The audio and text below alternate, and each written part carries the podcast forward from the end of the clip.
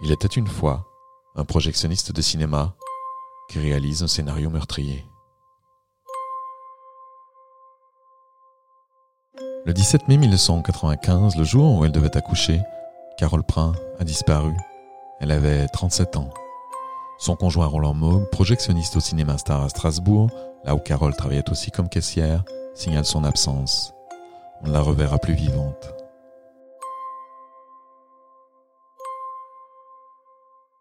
Pendant quatre ans, cette affaire restera non résolue, jusqu'à ce que deux cadavres, ceux d'une femme et d'un bébé, soient retrouvés dans une déchetterie à Boftsheim, dans le Bas-Rhin.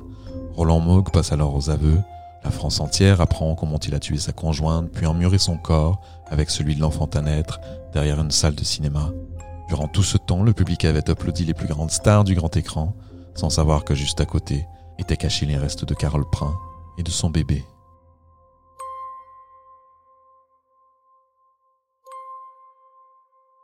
Il était un crime. Un podcast par Emmanuel Viau et Céline Rousseau.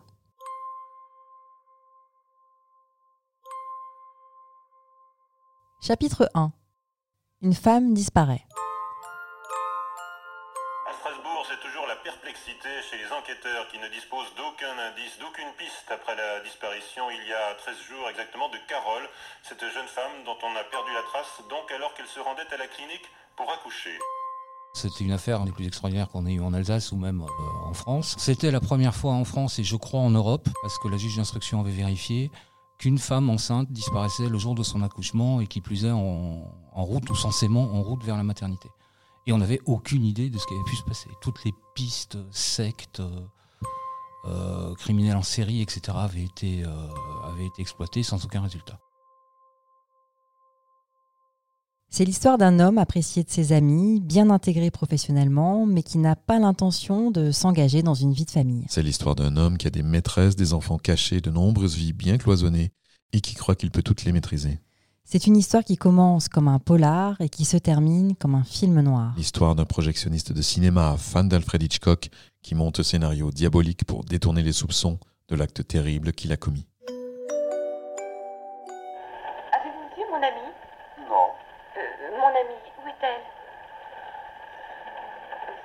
Signora inglese.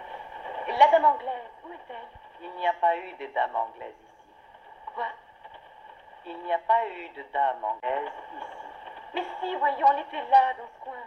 Vous lui avez même parlé, elle était assise à côté de vous. Enfin, c'est ridicule, elle m'a emmenée au wagon au restaurant et est venue ici avec moi. Vous êtes partie et revenue toute seule. En 1938, dans le film Une femme disparaît, Alfred Hitchcock met en scène une absence soudaine, inexpliquée et surtout à laquelle personne ne veut croire. Ah oui, je vois où tu veux en venir, hein, Céline. Ah, tu es d'accord avec moi, Emmanuel Dans cette histoire, c'est un peu pareil. À part les proches de Roland Moog, personne, et surtout pas les enquêteurs, n'a vraiment cru à la disparition de Carole Prince, sa compagne de l'époque. Oui, c'est vrai qu'une femme qui disparaît le jour de son accouchement, c'était à l'époque, et ça allait rester à ma connaissance, en quelque chose qu'on n'avait jamais vu. C'est ce qu'affirmait en tout cas maître Eric Brown, qu'on vient d'entendre et qui a défendu Roland Moog tout au long de cette affaire. De toute évidence, dans ces conditions, ça pouvait paraître impensable qu'elle soit partie de son plein gré. C'est sûr, mais il y avait aussi plein d'autres pistes explorées par les policiers de la brigade des mœurs de Strasbourg qui avaient été saisis de cette affaire au départ. Alors oui, on a tout imaginé, l'enlèvement, la fugue, le suicide, l'acte d'un pervers ou encore l'intervention d'une secte. Mais sans signe de vie, sans demande de rançon, toutes ces hypothèses ont rapidement été balayées. La personnalité de Carole Prin, qui est décrite par ses proches comme stable, positive, la destine pas à agir sur un coup de tête. Non, et en plus, quand les policiers ont été alertés par Roland Moog, ils ont trouvé la voiture de la disparue garée à proximité de leur appartement. Elle n'était donc pas partie d'elle-même. Plus troublant, les enquêteurs découvrent une fois entrés dans le logement une chambre prête pour le bébé avec un couffin et déjà toute décorée. Carole Prin attendait tout naturellement son enfant à naître. Ah, d'autant plus qu'elle a longtemps pensé qu'elle ne pourrait jamais être mère. Alors là, après dix ans de traitements médicaux contre l'infertilité, alors qu'elle ne s'y attendait plus, son rêve de maternité se trouvait enfin exaucé. Et pourtant, le jour de son accouchement, elle ne se présente pas à la maternité. Et non, elle serait partie de son domicile sans même emporter son carnet de grossesse, un petit livret hein, qui suit la future maman pendant neuf mois et qui sert notamment au suivi médical. Un document qu'a priori, quand on est sur le point d'accoucher, on prend avec soi. Elle l'aurait oublié? Carole Prin était décrite comme sérieuse, très organisée, donc non, non, un oubli comme ça, ça collait pas vraiment. De toute façon, dès le départ, il y a beaucoup de choses qui collaient pas dans cette histoire. Revenons un peu sur le déroulé des faits, Céline, à partir de la veille du signalement de la disparition de Carole Prin. Ok, mais si tu veux bien, Emmanuel, on va y aller avec des pincettes, parce qu'au départ, les infos recueillies par les enquêteurs reposent entièrement sur le témoignage d'une seule personne. Roland Mogg. C'est ça. Il n'y a pas du tout de témoin à part lui, alors personne d'autre n'a vu Carole Prin depuis le 16 mai 1995, 24 heures avant le signalement de sa disparition. Non, personne. Tout ce que les policiers strasbourgeois ont à se mettre sous la dent, ce sont les déclarations de son compagnon. Bon, de toute façon, c'est pas anormal que Roland Mogg soit interrogé le premier. Dans ce genre d'affaires, on soupçonne souvent le conjoint. Ah, C'est souvent un point de départ, en effet. Pour remettre un peu de contexte, il faut rappeler que Roland Mogg et Carole Prince fréquentent alors depuis à peu près un an. Tous les deux sont employés du cinéma Star au centre-ville de Strasbourg. Il est projectionniste et elle, elle tient la caisse. Roland Mogg a 35 ans, Carole Prin 37, et ils se sont connus il y a une dizaine d'années dans un autre cinéma strasbourgeois où ils travaillaient déjà ensemble. Un jeune couple, mais déjà une vieille histoire. Ce que les enquêteurs savent déjà, c'est que la veille de la date prévue pour son accouchement, Carole Prin a été vue au cinéma par ses collègues. Elle y est entrée vers 15h30. Pour voir Roland Mogg. Oui, mais ça, les collègues en question ne le savent pas, parce que personne sur place n'était au courant que Carole Prin et Roland Mogg étaient ensemble. Une relation secrète alors. hein. Ok, ça paraît un peu étrange pour des futurs parents. Ouais, et tu verras, c'est pas la seule chose étrange de cette histoire. hein. Toujours est-il que Roland Mogg déclara avoir discuté avec Carole Prin, et il dira aussi qu'elle est ressortie du cinéma vers 16h pour rentrer chez eux. Sauf qu'en réalité, personne d'autre l'a vu sortir du cinéma ce jour-là. Non, et ça, ça embête beaucoup les policiers. hein. En fait, c'est tout le scénario imaginé par Roland Mogg qui les embête. Il y a quelque chose qui cloche. Par exemple, il affirme que le soir du 17 mai, ils ont tous les deux promené les chiens de Carole sur les berges de l'île dans le quartier de la Petite France. Là, on parle de deux gros bobtails. Ah ouais, ça c'est des grosses bêtes ça. On peut dire ça. Et souvent, quand on se balade avec des chiens un peu hors normes, on ne passe pas inaperçu et ça peut vite être un sujet de discussion avec des inconnus. Ce soir-là, Roland Mogg raconte qu'une dame âgée aurait échangé quelques mots sympathiques avec Carole Prin. Il la décrit même précisément. La dame a un imper bleu, des cheveux châtains et elle promenait une sorte de teckel. Et je parie qu'on n'a jamais retrouvé cette dame. Non, et ce malgré un appel à témoins passé dans les journaux. Plus fort encore, Carole Prin aurait appelé l'accueil du cinéma le soir du 17 mai pour prévenir Roland Mogg de son accouchement imminent. Et oui, à l'époque, il n'y avait pas de portable. Bon, déjà, ça veut dire qu'elle était toujours vivante ce soir-là. À quelle heure elle a appelé? À 21h30 précise. 21h30, précise. Je sais bien que tu es toujours très rigoureuse, mais comment on peut savoir l'heure exacte dans un moment comme ça? Ah, tu penses bien que je ne mentionne pas ça pour rien. Le détail a son importance, tu verras. Et tant qu'à être précis, non, ça ne veut pas dire qu'elle était toujours en vie à cette heure-là. Donc, pour être tout à fait rigoureux, à ce stade de l'enquête, Roland Mogg indique que Carole a appelé à 21h30 précise pour lui annoncer qu'elle se rendait à la maternité. C'est bien ça. L'employé du cinéma qui remplaçait Carole pendant son congé maternité a même, dans un premier temps, affirmé que c'est elle qui a pris l'appel avant de le passer à Roland Mogg. Ah ben donc il y a un deuxième témoin. Alors oui, mais non, n'allons pas trop vite. Ce qu'on sait, c'est que Roland Mogg quitte alors son poste après avoir trouvé une remplaçante pour la soirée. Il rentre à l'appartement, prend les affaires du bébé et part déposer les chiens chez des amis à Blesheim. Il les avertit que Carole va accoucher, puis il appelle ses beaux-parents pour les prévenir eux aussi. Et ça, c'est assez bizarre. Pourquoi? Ben, Roland Mogg n'a jamais rencontré ses beaux-parents. Quoi? Depuis sa rencontre avec Carole? C'est ça. Donc depuis une bonne année, il n'avait jamais parlé à ses beaux-parents, les futurs grands-parents de son enfant à naître. Et là, il les appelle juste avant l'accouchement. C'est carrément étonnant ça. Ah, c'est sûr que ce coup de fil, il a surpris pas mal de monde, hein, à commencer par les beaux-parents évidemment, mais aussi Eric Brown, l'avocat de Roland Mogg. C'est vrai que dans la, la plupart des cas, on informe la famille euh, de l'accouchement une fois que c'est fait. Mais là, il avait averti euh, non seulement les parents de Carole, mais un certain nombre d'amis. Bon, il fallait faire garder les chiens aussi, etc. Il avait averti un certain nombre de personnes de ce que Carole euh, partait à la maternité. Mais ça, ça faisait partie du, du scénario. Ce soir-là, Roland Mogg arrive à la clinique Sainte-Barbe vers 23h. Et là, il fait un sketch. Il joue le désespéré. Il appelle tous les hôpitaux, le SAMU, la police. Des témoins, en particulier le gardien de nuit de la clinique, disent avoir eu l'impression d'avoir affaire à un vrai comédien. Ok, donc la police fait son boulot. Elle lance rapidement un avis de recherche dans les journaux. Mais étant donné son comportement, les soupçons se concentrent vite sur Roland Mogg. qui d'ailleurs va se plaindre directement à la presse. hein. Il estime que les policiers s'acharnent sur lui.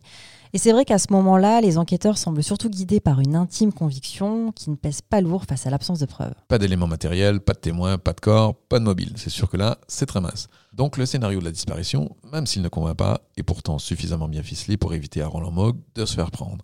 Il a un vrai talent de conteur, ce gars-là. Ah, et d'acteur aussi. hein. Tu te souviens, Emmanuel, de l'émission Perdu de vue? Ah oui, c'est celle que Jacques Pradel animait sur TF1, là, et où on invitait les téléspectateurs à retrouver des personnes disparues. C'est celle-là. Eh bien, figure-toi que Roland Mogg est passé dans cette émission en novembre 1995. Et là, il a appelé tous les Français à retrouver Carole Prin. Incroyable. Roland, qui est d'ailleurs en, en ligne ce soir et qui nous regarde depuis, depuis Strasbourg. Euh, Roland, que, re- que représentait pour vous cette, cette naissance euh, dans votre vie d'homme, je veux dire, et cette rencontre avec Carole C'était quelqu'un qui, qui comptait, et qui comptait énormément pour moi.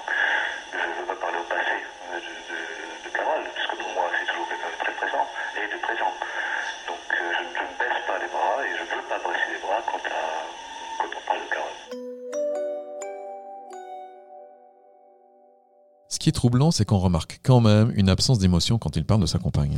Oui, et la journaliste qui l'a interviewée racontera plus tard qu'elle-même a été surprise par sa froideur. Et puis t'as entendu comme moi ce lapsus, hein, c'est quelqu'un qui comptait, qui compte énormément pour moi. hein. Il en parle au passé. Bon, ça, ça peut arriver à tout le monde. Un lapsus, c'est pas une preuve, hein, loin de là. Et je précise au passage que ce n'est pas Roland Moog hein, qui avait initié ce passage à la télé, mais les parents de Carole Prin. Il s'est retrouvé à un moment, ça c'est quand même assez extraordinaire, sous, euh, je vais pas dire la pression, mais l'invitation de la famille de Carole qui cherchait leur fille, leur sœur, leur cousine, euh, à participer à une émission qu'on appelait Perdu de vue à l'époque. C'est quand même extraordinaire. Je veux dire, euh, Roland qui passe à Perdu de vue en disant non, moi, Carole, je pense qu'il est arrivé quelque chose de grave parce que sinon elle n'aurait pas disparu comme ça. Voilà. Et lui de m'expliquer par la suite que bah, c'est encore plus suspect de refuser d'y participer. Bien évidemment, l'émission n'a pas permis d'obtenir le résultat escompté puisque l'auteur des faits était déjà à la télé. L'enquête va donc se retrouver dans l'impasse, l'effervescence médiatique finit par se calmer, l'affaire Carole Prin devient un coup de case. Oui. Jusqu'à cet incroyable revirement de situation, les corps de Carole Prin et de son bébé sont retrouvés dans des circonstances très particulières.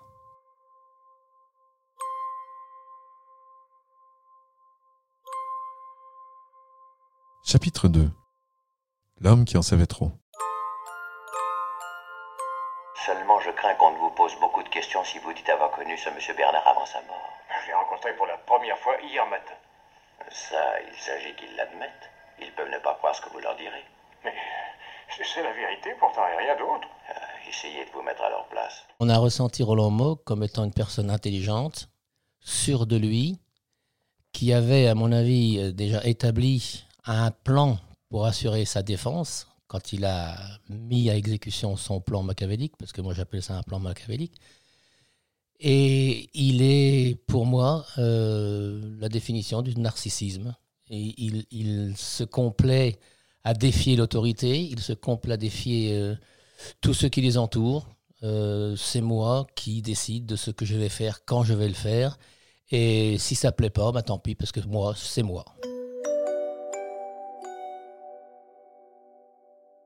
Ah, encore une référence Hitchcockienne, Emmanuel. Là, j'ai reconnu l'homme qui en savait trop. Et ça, ça a à voir avec ce que Roland Mogg a dit aux gendarmes quand ils l'ont entendu pour la première fois. Exactement, Céline. D'abord, la police qui avait été chargée de l'affaire a fini, faute d'effectifs suffisants, par passer la main à la section de recherche de la gendarmerie de Strasbourg fin 1996.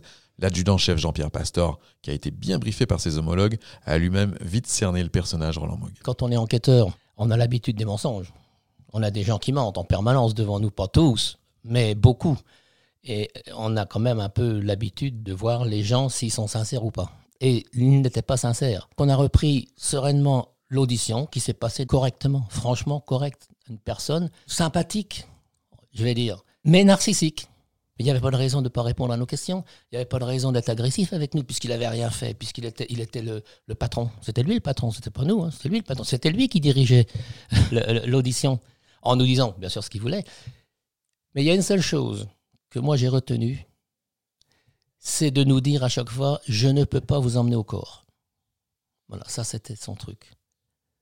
Je ne peux pas vous emmener au corps. Mais pourquoi vous dites ça? Je ne peux pas vous emmener au corps, forcément. Et pour cause. Voilà. Il nous dit qu'il ne l'a pas tué, puisque quand nous, on l'a auditionné, on n'avait pas trouvé le corps, il faut le savoir, ça. hein. On l'avait il a été mis en examen et écroué avant la découverte du cadavre. Donc il n'a jamais dit qu'il l'avait tué. Mais il a dit, de toute façon, je ne peux pas vous emmener au corps. Donc on s'est dit, une fois de plus, mais s'il nous dit ça, ben, c'est qu'il l'a tué. Et il ne peut pas nous emmener au corps pour des raisons qui nous échappent. C'était de dire, je vous dis, c'est moi qui pilote. C'est moi qui pilote l'interview, c'est pas vous, c'est moi. Et je ne peux pas vous emmener au corps, et puis je vous dirai pas pourquoi, parce que je ne peux pas vous emmener au corps. Point. J'ai le pouvoir, c'est moi qui décide. Je ne peux pas vous emmener au corps. C'est vraiment bizarre de dire ça quand on reste sur le scénario de la disparition. Oui, ça fait partie de l'étrangeté du personnage central de cette histoire. Et face à cette énigme persistante, les gendarmes décident de reprendre l'enquête, point par point. Nous, on a recommencé à zéro. On a repris le dossier policier et on est reparti à rien, comme si une enquête de police n'avait pas été faite. C'est le but. Parce que si on se contente de dire ah ben, la police a fait ça, a fait ça, a fait ça, c'est pas la peine qu'on ait le dossier. C'est comme ça que les gendarmes retrouvent cette employée de l'accueil du cinéma. Tu sais, celle qui prétendait avoir reçu un appel de Carole Prin le 17 mai à 21h30 précis. Oui, je vois. C'était pas le cas finalement? Eh bien non, des années plus tard, elle a retrouvé la mémoire. On comprenait pas pourquoi une personne pouvait arriver à dire qu'elle a entendu Carole Prin alors qu'elle était déjà décédée. Et là, on s'est axé là-dessus. Et on est remonté petit à petit jusqu'à la personne. On est parti à Paris voir la personne qui avait reçu le coup de téléphone, qui finalement nous a dit effectivement, j'ai pas entendu Carole Prin, mais c'est Monsieur Mogg qui m'a dit que Carole Prin lui avait téléphoné. Et à partir de là, bah, tout s'est déclenché. On a eu la certitude que le coup de téléphone n'était pas vrai. Donc forcément, le mensonge qui justifiait la vie encore de Carole n'était plus vrai. À partir de là, elle était décédée. Quoi. Et le seul qui cachait ça, c'était Roland Mogg. Et maintenant, Emmanuel, tu veux savoir pourquoi je parle de 21h30 précise depuis le début de ce podcast? Mais Bien sûr que je veux savoir. Eh bien, c'est parce que pour faire croire à un coup de fil de Carole, Roland Mogg a programmé un rappel auprès du service de réveil par téléphone. Ah oui, Céline, tu veux dire ce service qui permettait d'être rappelé par un automate à l'heure qu'on avait choisi? Et oui. Ah, ça, c'est un scénario tordu. Alors, il demande au service de réveil d'appeler à 21h30 précise. Du coup, il s'arrange pour prendre l'appel et il parvient ensuite à convaincre l'employé que c'est elle qui a répondu. Oui, sacrée force de persuasion. hein. Mais maintenant, son alibi ne tient plus. L'enquête va alors prendre un tournant.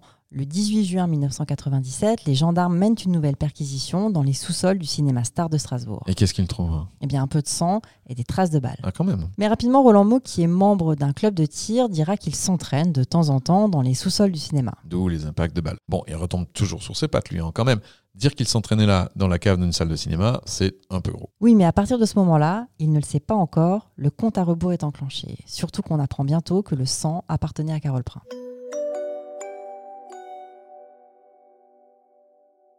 Cette perquisition, même si elle n'a pas été déterminante sur le coup malgré les quelques indices retrouvés, elle l'a été à plus long terme. Elle a quand même obligé Roland Mogg à passer à l'action, ce qu'il s'était bien gardé de faire depuis le début de cette affaire. C'est ça. D'abord, il a eu pas mal de chance. hein. Depuis le début des années 80, il est comme chez lui dans ce cinéma et quand il ne s'occupe pas de la projection des films, il passe son temps dans les couloirs. Et c'est là qu'il surprend une conversation entre les responsables du Star qui parlent de cette seconde perquisition à venir. De la chance, oui, parce qu'en fait, les gendarmes auraient pu, auraient dû même trouver autre chose. En effet, parce que depuis deux ans, les corps de Carole Prin et de son bébé étaient bien là, cachés dans les murs du cinéma. Et ça, il va l'avouer plus tard, dans le cadre d'un deuxième scénario qu'il imagine. Exact. Mais là, pour Roland Mogg, l'urgence, c'est de déplacer les corps. Alors, il se procure une cantine militaire, c'est une sorte de grande caisse en métal, où il place les ossements. Ensuite, il demande tout simplement à un ami de lui garder quelques affaires dans son garage en échange d'un petit loyer. Il y a des outils, des jouets, des vêtements de bébé, un matelas et cette fameuse cantine, soi-disant remplie de livres. Lorsqu'on a fait la perquisition au Cinéma Star, il en avait eu écho. Il a pu déplacer le corps. Et là, il a déposé le corps dans une malle avec de la mousse expansive qu'il a déposée dans un garage appartenant à une relation à lui. Sans cette perquisition, on n'aurait jamais retrouvé le corps. Le 18 décembre 1998, plus d'un an après la perquisition, Roland Mogg est mis en examen pour homicide volontaire. À ce moment-là, on n'a toujours ni corps, ni preuve, ni motif d'un meurtre. Non, mais l'étau se resserre, l'alibi est inexistant, les témoignages deviennent accablants et le faisceau d'indices est suffisamment significatif pour inciter le parquet et les gendarmes à frapper un grand coup. Un coup décisif. Oui, parce qu'une fois incarcéré, Roland Mogg n'est plus en mesure de payer le loyer à son ami, qui lui demande donc de vider le garage de ses affaires. C'est délicat, ça, vu le contenu. hein. Et puis comme il ne peut pas être présent évidemment pendant le déménagement, il fait appel à quelqu'un de confiance, son frère jumeau. Ah bon, parce qu'en plus, dans cette histoire-là, il y a aussi un frère jumeau. Ah oui, là il y a vraiment tous les ingrédients du polar. Et j'imagine qu'ils étaient proches. hein. Alors pendant une première partie de leur vie, en effet, oui, mais depuis quelques années, c'était moins le cas. Malgré tout, son frère accepte et demande à son tour de l'aide à un copain commun, qui se trouve être un ancien gendarme. Hasard de l'histoire. Un sacré hasard, oui, qui mène rapidement à l'un des plus incroyables revirements de situation de l'histoire du crime alsacien.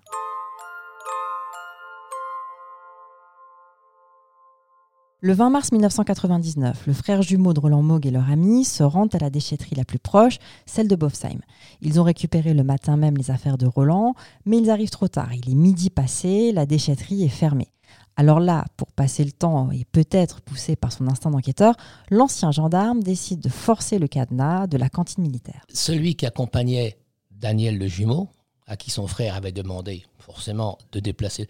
Il a senti quelque chose. Il a dit c'est bizarre, on va quand même ouvrir la cantine pour voir ce qu'il y a dedans. Et c'est là qu'il a fait la, découverte. Alors après, nous, en tant qu'enquêteurs, on s'est dit, ça y est, on a, on a enfin un cadavre. Ça nous a conforté dans le fait que c'était bien lui. Voilà.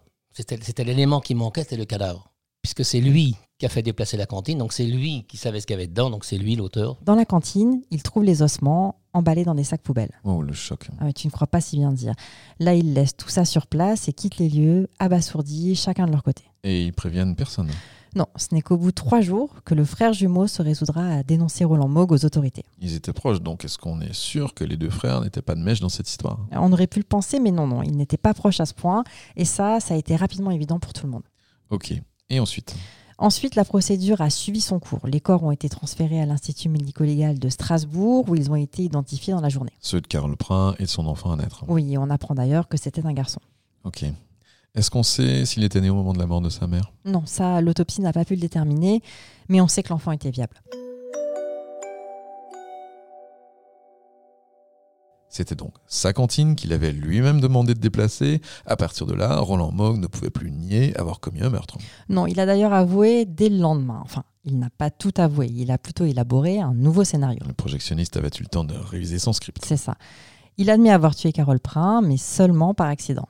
Ouais, c'est possible ça Ah bah pas du tout, hein. les éléments factuels vont rapidement le contredire. Mais en attendant, il raconte que le 16 mai, quand elle est venue le voir au cinéma, c'était pour prendre les mesures d'un meuble qui était dans la cave. Elle y est donc descendue en prenant un escalier un peu raide. Enceinte de 9 mois quand même. Voilà. Et là, elle a voulu mesurer le meuble en question. Roland Moog a tenté de l'aider et il a voulu déplacer un pistolet qui justement était posé là, un 357 Magnum. Ah oui, il disait qu'il s'entraînait au tir dans la cave. hein. Oui, et puis en manipulant en même temps le meuble et le pistolet, le coup est parti tout seul. Ce qui est un peu difficile à croire, on parle d'un tireur aguerri. Bon, de toute façon, cette seconde version ne tiendra pas longtemps. La balistique exclut toute forme d'accident et l'autopsie révèle un tir à bout portant. Malgré tout, grâce à ces nouvelles déclarations, on en apprend un peu plus sur les circonstances de la mort. Déjà, on sait quel jour elle a eu lieu. Et à partir de là, Roland Moog a expliqué comment il avait pu cacher les corps pendant si longtemps. Oui, et encore une fois, c'est une histoire bien étrange qu'il raconte aux enquêteurs, un vrai scénario de film noir. Toi, Emmanuel, tu sais filer une métaphore. hein. Tu veux dire que je suis fort en métaphore Oui, et en jeu de mots aussi. Oui, merci. Bon, on raconte? Ouais, ok, vas-y. Alors d'abord, après avoir tué Carole Prin, Roland Moog est remonté pour continuer à travailler. Comme si de rien n'était. Exactement. À la fin de son service, il rentre chez lui, comme tous les soirs. Mais pendant la nuit, il revient sur place. Il nettoie soigneusement le sol de la cave avec une serpillière et il emballe le corps dans deux sacs poubelles maintenus ensemble par du scotch. Il remonte ensuite le cadavre par l'escalier en le faisant glisser sur des planches qu'il a installées là. Puis il le cache dans un réduit qui se trouve sous l'escalier, derrière l'endroit où on range les poubelles, juste à côté de la salle de projection numéro 1. Ce réduit dont tu parles, ça ressemble à quoi exactement? Bah, c'est un trou creusé quelques années auparavant par des pompiers qui ont eu besoin d'accéder à l'immeuble d'à côté. Et ce trou n'a jamais été rebouché. Ensuite, Roland Moog se débarrasse des vêtements et du sac à main. Et tôt le lendemain matin, il achète de la mousse expansée et en asperge le corps. Il a, euh, j'espère que la famille de Carole me pardonnera cette expression, sarcophaginé le corps. C'est-à-dire qu'il a fait un sarcophage de mousse expansée de façon à ce que ce soit complètement étanche. Voilà. Ensuite, il a, je vous dis, bricoleur de génie, parfaitement refermé cet espace, ce réduit, avec des planches, des lattes, et ça a tenu comme ça pendant plus de deux ans. Pendant que toute la France cherchait Carole Prince, son corps est resté là. Mais encore une fois, il y a un truc étrange ici. On parle d'un homme qui tue sa compagne avec son bébé et qui garde les corps tout ce temps-là près de lui. hein. Ça devait quand même lui rappeler son geste horrible. Ou alors, plus pervers encore, il avait fait en sorte de garder Carole et son bébé à jamais tout près de lui. Bon, difficile de savoir ce qu'il y a dans la tête de Roland hein. Peut-être aussi qu'il s'en fichait et que pour lui, c'était juste une bonne cachette. C'est vrai que ça a surpris euh, tout le monde, hein, ses avocats les premiers, que en l'espace de, il avait, il avait plus de deux ans pour le faire, euh, il n'ait jamais pris l'initiative de se débarrasser de cette malle. Quand on lui a posé la question, on m'a dit oui, mais en même temps, je savais que la police ou la gendarmerie était quand même toujours un peu sur moi, donc j'avais peur si je faisais ça, que ce serait ce jour-là qu'on viendrait me contrôler, etc. Ça, ça résiste pas vraiment à l'examen, même être clair. Euh, je pense qu'effectivement, ça relève de la, de la psychologie, de ne jamais pouvoir euh, se détacher complètement de ce qu'il avait fait et de Carole et de l'enfant à naître. Ben, c'est ma propriété. Tout ça, c'est à moi. C'est moi qui ai fait vivre, c'est moi qui décide. C'est moi, je mets là, mais personne ne viendra m'embêter. C'est mon cinéma, c'est mon cinéma. Qui va venir me- me- me chercher ici? Personne, on ne peut pas. Un mur comme ça, si vous saviez ce qu'il y a derrière le mur, vous seriez bien malin. hein. c'est ma propriété. Et puis jusqu'au moment où je vais pouvoir déplacer, parce que je vais déplacer un jour, quand je voudrais, je laisse là, ça me dérange pas. Au final, le scénario de l'accident, personne n'y a vraiment cru. Il n'a d'ailleurs pas tenu très longtemps. Face à toutes ces incohérences, Roland Mogg finit par avouer le meurtre volontaire devant la juge d'instruction. Le matin du 19 septembre 2000, c'est encore un autre scénario qu'il dévoile devant la justice. Le troisième scénario. Oui, le troisième, et c'est celui-là qui tiendra jusqu'au procès.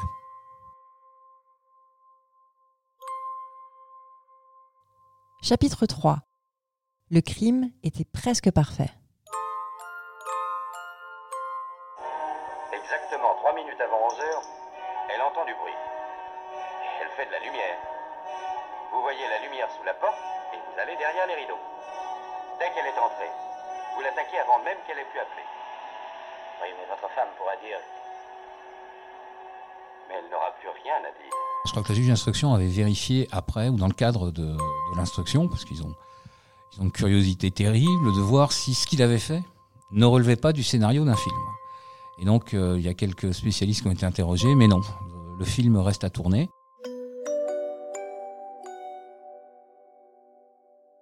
C'est le moment, Emmanuel, de raconter le troisième scénario imaginé par Roland Mogg. Comme dans le film d'Hitchcock, le crime était presque parfait. Oui, en tout cas, le premier scénario, hein, celui de la disparition, qui aura permis à l'auteur de s'en tirer pendant plusieurs années.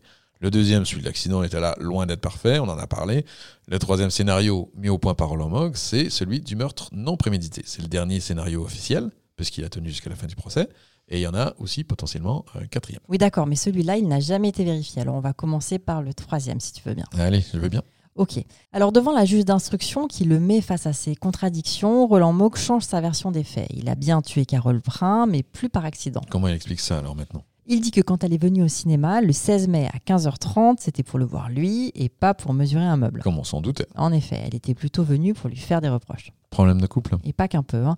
Elle lui reproche clairement de ne pas assez s'investir dans leur relation et dans leur future famille. Il faut dire qu'il passe peu de temps avec elle. Oui, il préfère passer du temps avec ses amis. Ça va même plus loin. hein. Il l'a par exemple laissée seule, enceinte, le soir de Noël. hein. Il s'est aussi éclipsé sans explication pendant toute une semaine Et pour faire quoi? Pour passer du temps avec une autre femme. Ah d'accord. Bon, ça, Carole Prin n'était pas au courant.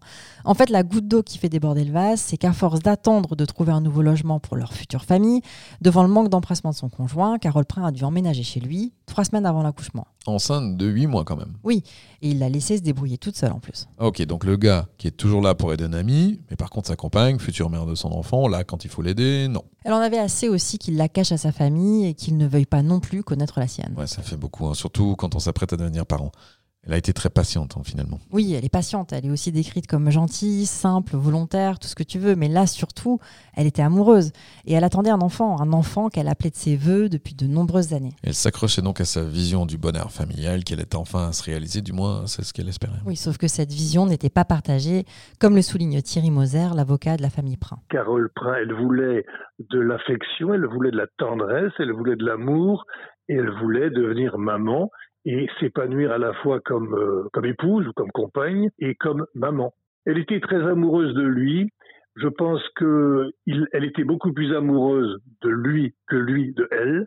Je pense que lui avait une façon très très égoïste d'aborder les choses. Je pense que Carole Prin était plutôt, comment dirais-je, une, une maîtresse, euh, rien de plus qu'une maîtresse, mais non pas quelqu'un avec qui Roland Mogg avait envie euh, de faire sa famille et de fonder une famille. Ça, certainement pas. Il y a une, euh, méprise épouvantable de la part de, de Carole lorsque cette jeune femme de 37 ans va va chercher à unir sa destinée à celle de, de Roland Mogg. C'est vraiment une méprise épouvantable. La seule explication qui semblait s'imposer sur la fin, c'est que Carole était quelqu'un qui, qui s'investissait beaucoup dans cette maternité.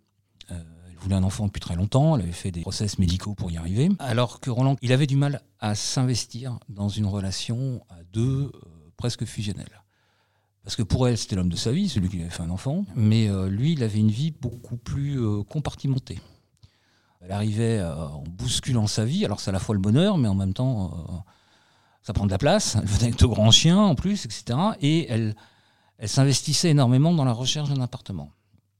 Et Roland, je crois que lui, s'investissait pas plus que ça, ni dans la recherche de cet appartement, ni dans, dans- dans cette future vie commune euh, classique.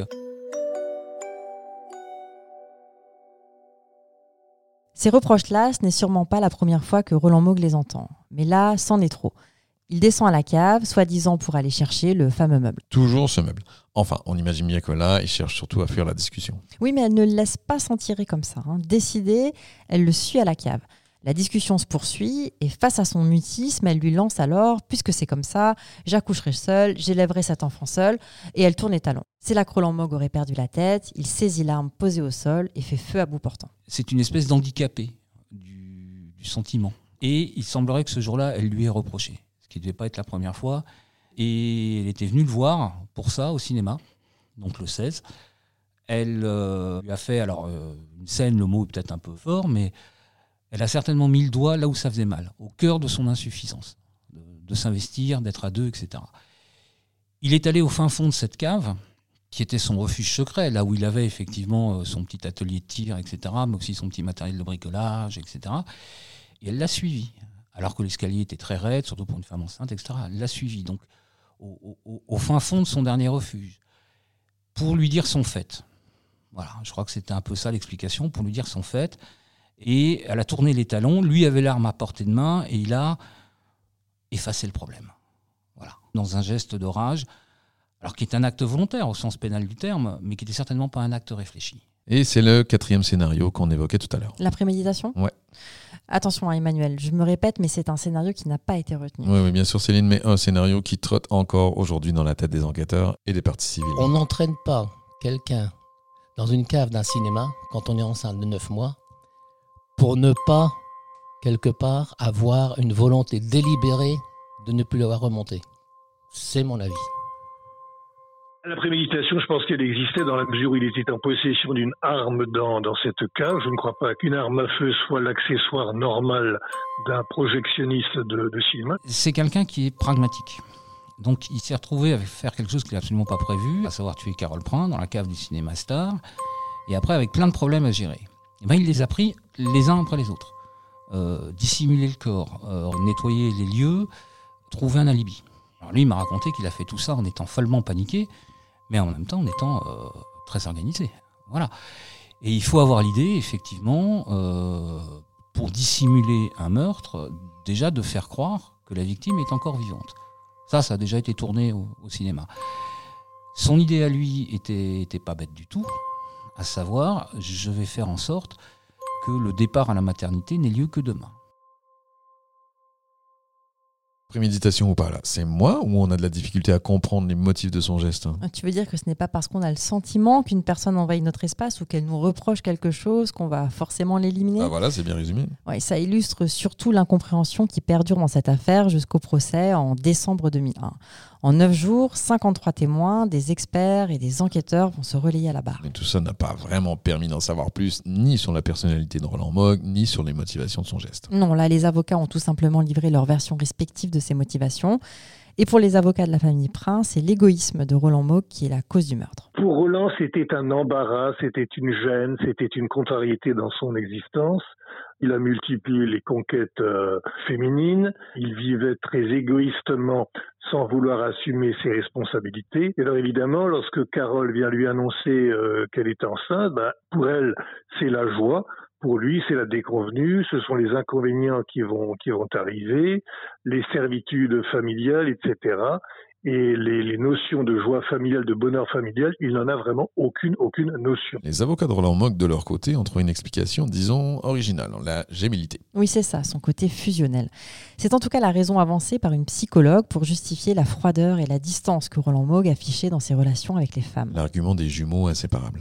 Et c'est ce qui, toujours selon elle, a pu accentuer le narcissisme de Roland Mogg, une relation exclusive qui fonctionne comme une sorte de miroir et qui l'empêche de se lier à quelqu'un d'autre. Bon, ils se ressemblaient beaucoup, c'est vrai, mais si tous les jumeaux étaient destinés à jamais avoir de vie perso, ce serait bien triste. hein. En tout cas, la défense mise tout sur cette explication. Une psychologue nous avait vraiment fait un gros travail sur la gémellité. Ce sont des, des jumeaux parfaits qui, euh, lorsqu'ils grandissent, et dans les, toutes premières années, ont une, relation euh, plus que fusionnelle qui les satisfait complètement. De sorte que lorsqu'on passe le cap des, premières émotions, du, complexe d'Oedipe, etc., eh ben, parfois, un des jumeaux ne le passe pas. Du coup, après, ça peut donner c'est une explication, hein, mais ça peut donner des gens qui sont un peu dans leur bulle, puisque la relation avec le frère a suffi, on n'a pas besoin d'en construire d'autres, avec d'autres euh, personnes euh, dans l'existence, en tout cas rien d'aussi proche. Voilà.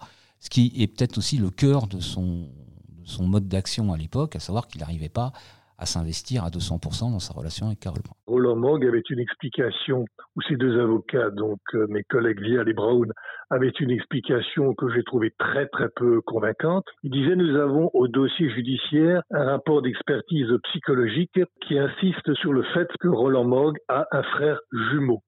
Et il existe entre ces deux frères jumeaux un amour euh, pratiquement fusionnel, tout à fait euh, surprenant. Et cet amour ferait, selon le psychologue, que euh, Roland Mogg serait incapable d'exprimer pour une personne autre que son frère des sentiments d'affection. Alors je ne sais pas si vous comprenez le jargon de ce psychologue que j'ai trouvé absolument euh, renversant de, enfin ça m'a ça m'a sidéré d'entendre des choses comme ça.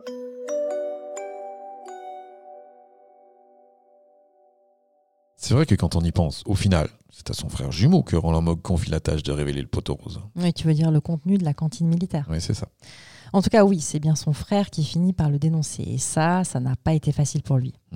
Je veux juste aussi qu'on n'oublie pas un aspect important de cette affaire. On n'a pas beaucoup parlé de l'enfant. C'est vrai, et c'est parce que la question est délicate. hein. La loi française, en effet, ne reconnaît pas d'existence juridique au fœtus. Sur un plan juridique, la question s'était posée de savoir si on avait affaire un, meurtre unique ou un double meurtre. Et en fait, euh, la peine était la même et les juges ont retenu le meurtre sur personne atteinte d'une particulière faiblesse, à savoir la situation de femme enceinte qu'on ne pouvait pas ignorer. Et du coup, ça évitait d'avoir à se poser la question de savoir s'il y avait un meurtre sur le, le fœtus. L'enfant était viable. Je pense que c'est pour ça que la peine était aussi lourde, parce que c'était un double meurtre. Après, bon, juridiquement, ça se débat, mais les jurés ont réfléchi autrement que les avocats, je pense. hein.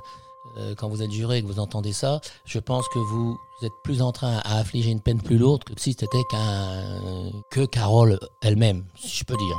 Roland Mogg est condamné à 25 ans de prison avec une période de sûreté de 15 ans. On retiendra aussi qu'en conclusion du procès, dans son réquisitoire, l'avocat général a lui-même filé la métaphore cinématographique en faisant le parallèle avec, je cite, un film dont le producteur, metteur en scène et l'acteur principal serait Roland Mogg, sur fond de crime presque parfait. Oui, et ça résume bien l'état d'esprit de celles et ceux qui ont assisté au débat. Il était programmateur de films. Il a vu tous les films possibles et inimaginables. Il s'en est référé pour faire son affaire.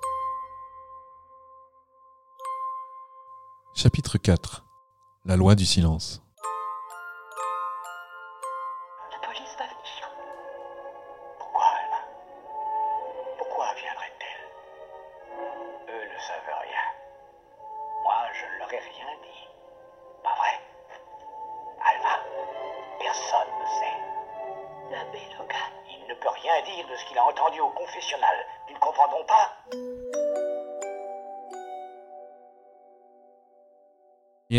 Choses qui tiennent au cloisonnement, effectivement, avec Roland Mogg, et euh, il a plusieurs vies qui ne se mélangent pas.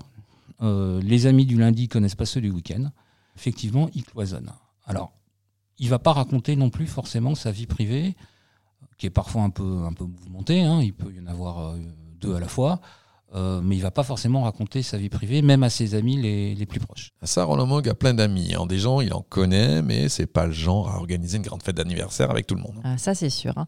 Pour rester en tout temps maître de la situation, il fait en sorte que chaque personne qu'il connaît ne connaisse pas l'existence des autres. C'est le maître. C'est le maître. Je fais ce que je veux quand je veux. J'ai deux enfants. Je ne dis pas que j'ai mes enfants à mes parents parce que j'ai pas à le dire. Ça les intéresse peut-être pas, ça les intéresse, mais je m'en fous. C'est moi qui pilote. Donc je fais ce que je veux quand je veux. Je dis ce que je veux à qui je veux. Mais il est sympathique. Vous voyez, il n'est pas agressif, il est sympathique. C'est un type avec- qui on pourrait devenir copain. Roland Mogg pourrait être un bon ami. C'est ce qu'il était avec les gens qui l'entouraient. hein. C'était un très bon ami. Personne qui était de confiance. Il rendait service à tout le monde. Toutes ces doubles vies amoureuses, amicales, bien cloisonnées, on le fait tous un peu, hein, ne serait-ce que par exemple pour ne pas ramener les problèmes du boulot à la maison et vice-versa. Mais là, c'est un peu extrême. Ah, plus qu'un peu même. hein. Pour te donner un exemple, hein, Roland Moog avait deux enfants d'une précédente union qu'il a tardé à reconnaître. Et ses propres parents n'étaient pas au courant. Tu veux dire qu'ils ne savaient même pas qu'ils étaient grands-parents? Ouais, c'est ça. Bah, C'est dingue. Et dans la vie de Roland Moog, tout était comme ça. hein. Autre exemple, rappelle-toi, pendant qu'il sortait avec Carole Prin, il entretenait une liaison avec une ex qui bossait dans le même cinéma. Ah bah, D'où la discrétion qu'ils maintenaient autour d'eux. Oui, en- enfin, il était discret tout le temps, en fait. hein. Et est-ce que c'est pour ça, d'ailleurs, que tu as voulu commencer ce chapitre par un extrait d'un autre film d'Alfred Hitchcock, La loi du silence? Oui, et aussi parce que le titre en anglais, c'est I Confess, j'avoue, en français, parce qu'au final, il a quand même avoué. Hum, C'est vrai, bien vu. Donc c'est un homme secret, avec les femmes, avec ses amis, ses parents et même avec son frère jumeau. Bref, il mentait à tout le monde. Pendant le procès, pour décrire sa personnalité, les experts ont parlé d'un homme complexe, incapable de s'investir dans ses relations et d'assumer une paternité. Il est jugé immature, centré sur lui et exerçant un contrôle permanent sur sa vie et ses actes. Pour le gendarme Jean-Pierre Pastor, l'explication est simple, c'est le règne du moi d'abord, ce qu'il appelle le narcissisme. Cette attitude se révèle aussi dans l'absence de remords. Un narcisse n'est pas coupable. Il est lui, il est, il est, il est le maître du monde. Il n'a rien d'autre à voir avec cette affaire. Il a, il a traité, il a traité l'affaire, lui.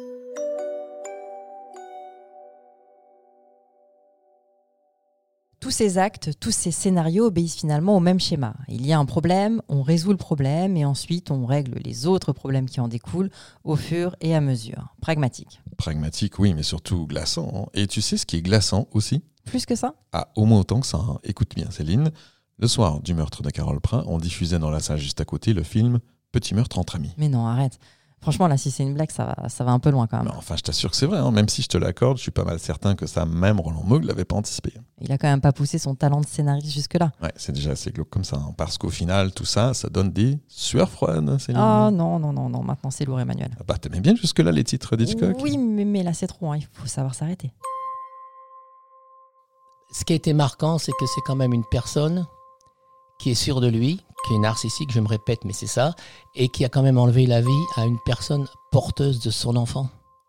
Non seulement il a tué une tierce personne, mais il a tué son enfant. J'ai revu la famille, d'ailleurs le père de Carole en est mort de cette histoire, parce que ça l'a chagriné à mort. La mère, elle était abattue. Mais la famille, elle s'en est pas remise. Les parents ne s'en sont pas remis. Ça fait partie des enquêtes qu'on a menées qui nous marquent. Ça fait partie des enquêtes solutionnées. Malheureusement, il y a des cold cases qui ne le sont pas. On a eu la chance, entre parenthèses, de pouvoir solutionner cette affaire. Ça fait partie des enquêtes euh, dures psychologiquement et réussies. Donc, euh, comme on dit dans le jargon, mission accomplie. C'est l'histoire d'un rêve qui s'éteint, celui d'une mère qui voulait un enfant tellement fort. L'histoire d'une vie, de deux vies perdues par la faute d'un homme retors, quand, dans la réalité, les scénarios meurtriers sont dignes d'un film noir. Pas une histoire à dormir debout, non. L'histoire vraie d'un épisode, il était un crime.